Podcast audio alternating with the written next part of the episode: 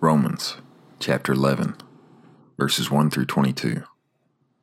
I say then, has God cast away his people? Absolutely not. For I also am an Israelite, out of the seed of Abraham, of the tribe of Benjamin. God has not cast away his people whom he foreknew. Or do you not know what the scripture says in the passage concerning Elijah, how he pleads with God against Israel?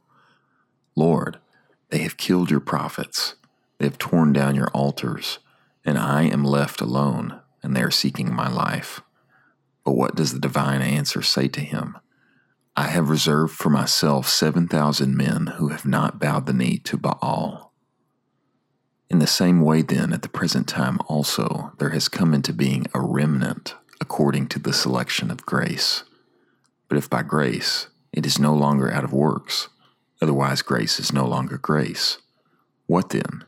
That which Israel is seeking after, this it has not obtained, but the chosen have obtained it, and the rest have been hardened.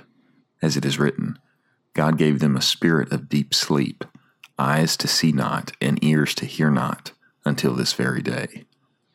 And David says, Let their table become a snare and a trap and a stumbling block and a retribution to them. Let their eyes be darkened so that they cannot see, and bend their back continually. I say then, have they stumbled so as to fall? Absolutely not. But by their misstep, salvation has come to the Gentiles, to provoke them to jealousy. But if their misstep has become riches for the world, and their loss riches for the Gentiles, how much more will their fullness be? But I am speaking to you, the Gentiles. Inasmuch, therefore, as I am an apostle of the Gentiles, I glorify my ministry, if perhaps I may provoke those of my flesh to jealousy and save some of them. For if their being cast aside is the reconciliation of the world, what will their being received back be, if not life from the dead? Now, if the dough offered as the firstfruits is holy, the lump is also. And if the root is holy, the branches are also. But if some of the branches were broken off, and you, being a wild olive tree, were grafted in among them, and became a fellow partaker of the root of fatness of the olive tree, do not boast against the branches. But if you boast, remember that it is not you who bear the root, but the root you.